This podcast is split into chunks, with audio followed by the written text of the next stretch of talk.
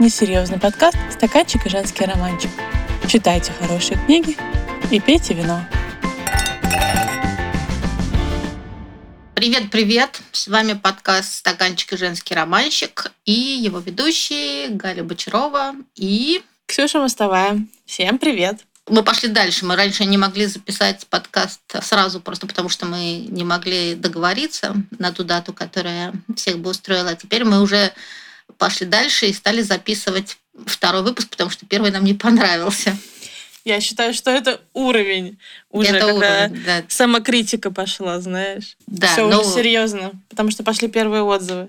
Да, пошли первые отзывы. Спасибо вам большое, что вы слушаете, что вы что-то нам говорите. И это очень приятно, очень поддерживающе. И мне вот еще раз хотелось бы сказать, что нам хотелось бы, наверное, чтобы наш подкаст слушали в первую очередь не люди из индустрии, хотя нам тоже, конечно, очень важно и приятно ваше мнение, вообще просто самые разные женщины, которые работают в самых разных областях, которые просто сталкиваются с разными жизненными вызовами, проблемами, грустными, веселыми, которые любят разводятся, женятся, рожают детей, имеют сложные отношения с родителями и свекровями. Все-все-все. Это правда. Кстати, интересный факт, я не знаю, как у тебя, но у меня после каждого выпуска мне писали, что либо купили вино, о котором мы говорим, напиток, о котором мы говорим, либо купили книгу, о которой мы говорили. Думаю, что это как бы показатель нашей просветительской деятельности довольно неплохой. Мне тоже написала одна моя коллега, с которой мы делали благотворительный проект. Это вот человек, да, не из книжной отрасли, которая сказала, что так вдохновилась нашим подкастом, что купил обе книги, которые мы обсуждали. И это очень-очень приятно. Оля, тебе привет от меня. Я думаю, ты себя узнала. Ну, раз уж ты передаешь приветы, у меня тоже есть коллега, которая мне написала, что, Ксюша, раз уж ты читаешь такие книжки, я решила тоже почитать одну. Мы, кстати, обсудим обязательно эту книжку. Не буду сейчас говорить, что это книга.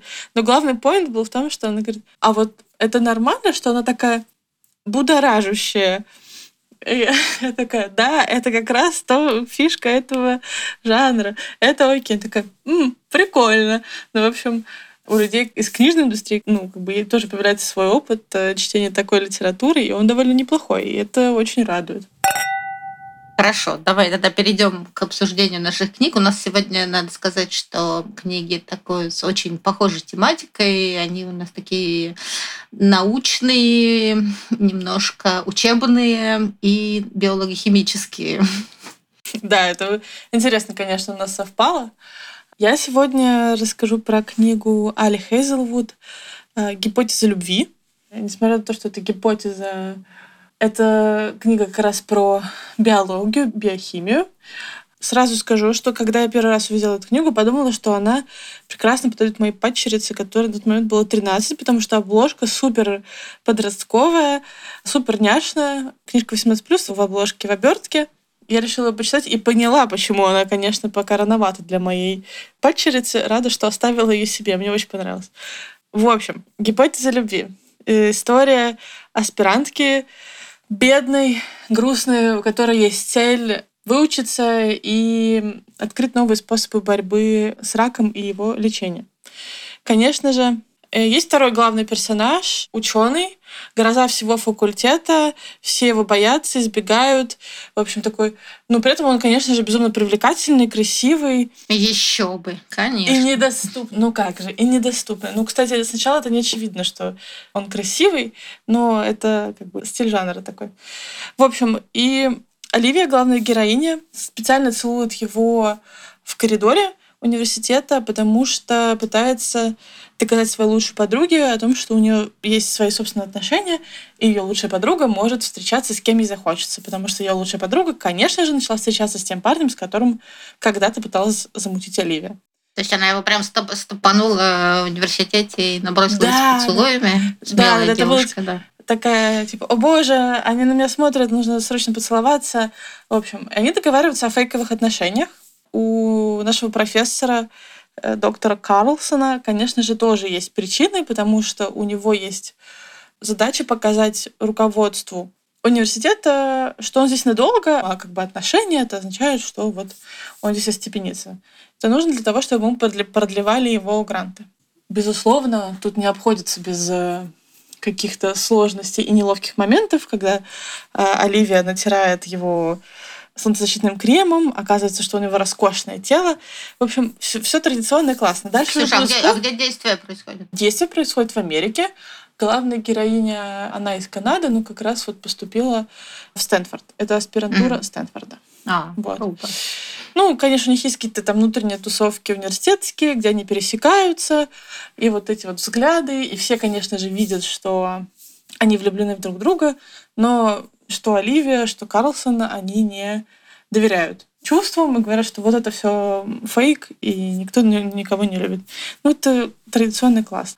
Почему нельзя читать 13-летним девочкам? Ну, конечно, можно читать 13-летним девочкам. Кто мы такие, что мы вообще что-то им запрещать? Но, как сказала моя коллега, будоражащих сцен в книге довольно много. И это прикольно когда читаешь описание и смотришь на обложку, тебе кажется, что ну, это классическая какая-то просто очень сентиментальная история про бедную девушку и классно успешного мужика. Но вот эти вот э, интересные, пикантные куски в тексте, они прям добавляют живости. Мне кажется, поэтому эта книжка вообще на любую аудиторию. Так, ну хэппи-энд?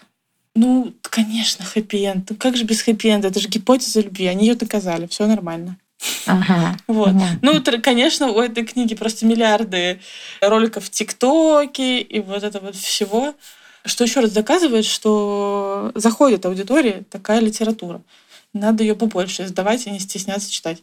Кстати, большой плюс, вот я сейчас об этом подумала, в том, что обложка вот такая ванильно-сентиментальная, и никто там не подумает, что у тебя там этот разврат внутри. С обложками это же тоже очень по-разному бывает, как мы с тобой знаем. В переводных изданиях кто-то покупает обложку оригинальную, а кто-то рисует свою. Эта обложка издание на русском языке, она такая же, как выходила в Штатах. Она не купленная, она немножечко mm-hmm. по-другому рисованная, своя, но она похожа, да. Тоже классная, мне нравится. Но это сейчас такой стиль слегка анимешный, кажется. Да, сейчас его часто используют. Да, да. Mm-hmm. В общем, мне понравилось. Конечно же. Классно, легко. Плохо, ну как плохо.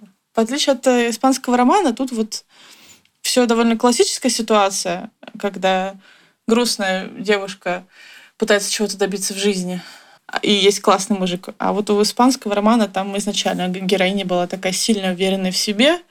Ну, конечно, мужчина все равно тоже был ее спасателем, но немножко по-другому это выглядит. В общем, мой рекомендацион мы с тобой в прошлый раз обсуждали, что нам нужно ставить оценки книгам. Да. Я бы сказала, что это ну, на семерку, на семь с плюсом, я бы даже сказала вот так. Ну, мед, кстати, очень я заинтересовалась. Я и почитала, да. Ты э, так взбудоражила меня взбудораживающими моментами, что хочется. Ну. немедленно бежать и покупать и будоражиться. Ну смотри, тут главное, что тут нет вот этого, он раскрыл ее бутон, и вот это вот все. Ну, тут довольно естественно описано в, конечно же, литературном стиле, но вот без вот этих пошлостей. И поэтому это приятно читать. Вот. Будоражащая литература — это топ. Между прочим, да. это спасает браки, как говорят некоторые. Да, сейчас мы идем в подкаст в другую сторону. Интересно, каким образом? Ну, смотри, это к вопросу 50 оттенков серого. Когда они вышли, ну, эту книгу читали по большей части домохозяйки, у которых да. как бы однообразная жизнь, типа 20 лет брака, двое детей, работа, дом. А когда они начали читать 50 оттенков серого... Ты описываешь мою жизнь. Вот, смотри, ну ладно, подожди, у тебя есть еще фонарь. У тебя Да, но у меня есть много чего, конечно, но все-таки в трех ну словах вот. примерно так и описывается. Ну вот. И когда они начали читать эту книгу, э, это действительно помогало их браку, потому что как-то оживлялось все, вот это вот все новизна какая-то. От, открылось второе дыхание. Да. да, и как бы не все потеряно, скажем так. Поэтому такие книжки это топ. И то, что добавляют такие куски в книге, даже пускай их не так много, да, вот как в первой книжке, когда мы обсуждали уродливую любовь, там довольно много было таких откровенных сцен. Здесь же, как и в испанском обмане, тут, ну, голова этому посвящена, но этого достаточно, потому что тут как бы секс не главное. Но классно, добавляет перчинки. Хорошо, продала, продала. Мне, я думаю, всем моим подругам с кратким описанием такой жизни. Так, ну у тебя, я знаю, тоже книга про науку. Да, но здесь должен быть э, спойлер, что вообще по, по своему основному образованию первому я химик, и это довольно забавный факт моей биографии, никто мне не верит, но это правда. И, конечно, я увидела книжку «Уроки химии», увидела, что она на Амазоне там из недели в неделю, там в первые десятки. Я сейчас специально сегодня посмотрела, она на седьмом месте по-прежнему. Ой, круто. Да, и я ее немедленно купила, как только она вышла по-русски. И значит, расскажу вам сегодня про книгу «Уроки химии», которую написала писательница Бонни Гармус. Это американская книжка, американская писательница. Действие происходит в 60-е годы 20 века. Главная героиня Элизабет Зот, э, женщина-ученый. Она работает в области, ну, собственно, она химик и работает в университете Гастингса. И Конечно же, как было принято в те годы, везде миром правят мужчины. Кто бы сказал, что сейчас это не так, ну, да, будем делать вид, что тогда было еще хуже. И у нее есть э, исключительно противный научный руководитель, который не дает ей ходу, не дает ей заниматься теми исследованиями, которыми она хочет заниматься. И вообще ее принимают за лаборантку, и никто не верит, что женщина может стать серьезным ученым. И тут на этом месте я, кстати, даже задумалась, не было ли вообще на самом деле в те годы, как ни странно, положение советских женщин-ученых даже получше, чем в, в американских университетах, потому что все-таки у нас достаточно много было сделано для... Mm-hmm. Ну, то есть в, в тот момент у нас, во-первых, женщины работали, это совершенно точно. А, во-вторых, э, у нас женщины много занимались наукой, работали в университетах и в исследовательских институтах. Ну, вот интересно, так я просто задумалась про это.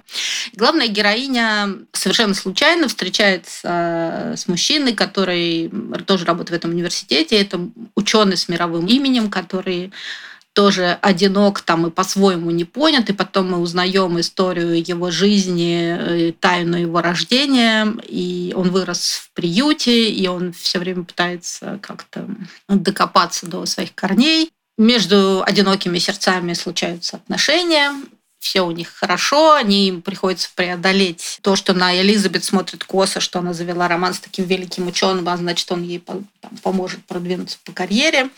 Но происходит э, трагическое обстоятельство, которое меняет жизнь Элизабет таким образом, что ей в конечном итоге приходится выживать в буквальном смысле этого слова, и она совершенно случайно попадает на телевидение, где так получается, что ей предлагают вести кулинарное шоу. Она любит готовить, у нее очень серьезный подход к готовке, такой абсолютно научный. Она может объяснить, почему те или иные продукты с точки зрения науки сочетаются или там какие-то температуры подходят для приготовления того или иного блюда.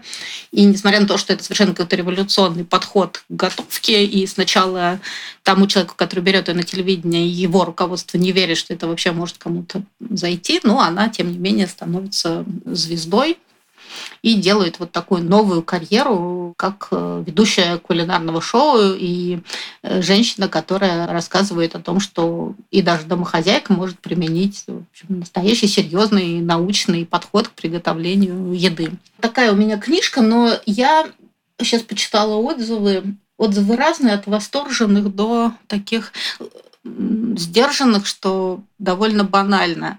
Если честно, то когда я ее прочитала, я скорее подумала, что, в общем, это довольно банальный сюжет. Серьезно? Да, я знаю, что ты со мной не согласна. Да, я тоже читала эту книгу. Когда я первый раз о ней узнала, кажется, в декабре прошлого года, 2022 из рассылки издательства «Азбука Аттикус», меня не привлекла обложка вообще. Да, обложку они взяли какую-то фотку, да, просто. Ну, а я посмотрела на Амазоне, она стилизована под одну из обложек на каком-то языке. Есть версия с очень, очень похожей обложкой. Но, конечно, оригинальная, ну, там есть намного приятнее и эффектнее. В общем, я как бы старательно избегала, но потом просто все начали говорить про эту книгу, и я такая, ну, мне тоже надо ее прочитать. И мне очень понравилось, потому что я ожидала какого-то затянутого повествования, такого, знаешь, в стиле осенней меланхолии. Не знаю почему. Вот какое такое у меня было ощущение. Но я прочитала, мне показалось, это прекрасный, хороший роман. Про сильную женщину. Да, бывает такое, что я просто, возможно, докопалась до того, что как будто мне показалось, что здесь, ну вот нарочитый феминизм, что ли, вот она берет эту идею и вот как будто под эту идею придумывает всю историю. Вот, как мне показалось, наверное, почему мне не очень. Мне очень понравилась история про карандаш. Ну, у Элизабет всегда с собой в волосах, она закалывала волосы карандашом. И в самом начале книги нам рассказывается, почему. И это офигенная история, мне кажется, очень впечатляющая и поучительная. И будет же скоро экранизация с Бри Ларсон. И там на обложке сериала как раз э, у главной героини в волосах карандаш. И это выглядит классно. Это выглядит, ну, в общем, не знаю, почему, почему-то меня очень сильно зацепил этот образ, особенно как бы, история, которая описана в книге, связанная с этим карандашом. И мне очень понравилась э, отдельная линия собаки. Ну, возможно, потому что я собачья душа, собачий человек. У собаки здесь э, ну, прям отдельная история. Это клево, поэтому мне понравилась книга. Да, я с тобой согласна про собачью линию. Она очень хорошо прописана, очень классно держит и сюжет. И оригинально, ну. да, оригинально сделано. Да, я согласна, что вот за это точно терка с плюсом автору. Если мы, да, будем наценивать по десятибальной шкале, то, наверное, у меня...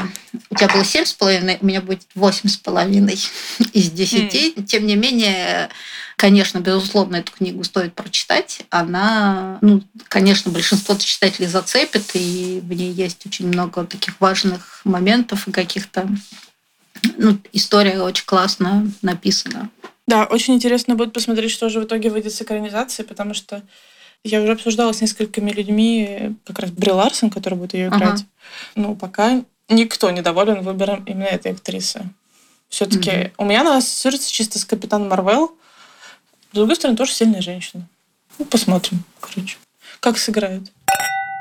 Ну, я должна рассказать про вино, которое выбрала для нас наша подруга Сомелье Оля Корженевич. И сегодня у нас будет российское вино из винодельни Галицкий и Галицкий. Я даже специально пошла посмотрела. Да, это винодельня, которая принадлежит бывшему владельцу сети «Магнит» и его сыну, я так поняла. У них очень красивый сайт, там все прекрасно написано, э, почему они выбрали это место, где они выращивают виноград, как занимаются виноделием и мечтают о том, чтобы российские вина вышли там в какой-то топ мировой, мировых вин. Вино, которое Оля нам рекомендует, называется «Балет Блан». Она говорит, что в это вино входят три французских сорта как русский балет в трех актах, в каждом из которых вы четко почувствуете один из трех главных сортов этого вина. Как будто бы есть выбор, а на самом деле все перемешано и так взаимосвязано, что получается идеальный баланс и некогда выбирать. Ну, как вот у нас в жизни все перемешано и взаимосвязано. Кажется, что даже твою книгу «Уроки химии» тоже можно разделить на три акта, насколько да, я Да, да, да, собственно, я... Очень, да, да, да, очень похоже. Что, да, такие три основные части какие-то важные mm-hmm. для, для жизни Элизабет. Оля говорит, что пить вино это надо охлажденным. Летом вообще это очень рекомендуется. Так что желаем вам хорошей недели. Хочется проводить лето с пользой и хочется отвлекаться от разных неприятных мыслей, от сложного какого-то информационного потока, который всех современных людей преследует. Поэтому читайте хорошие книжки, пейте вино и до новых встреч. Чин-чин. Всем пока. Чин-чин.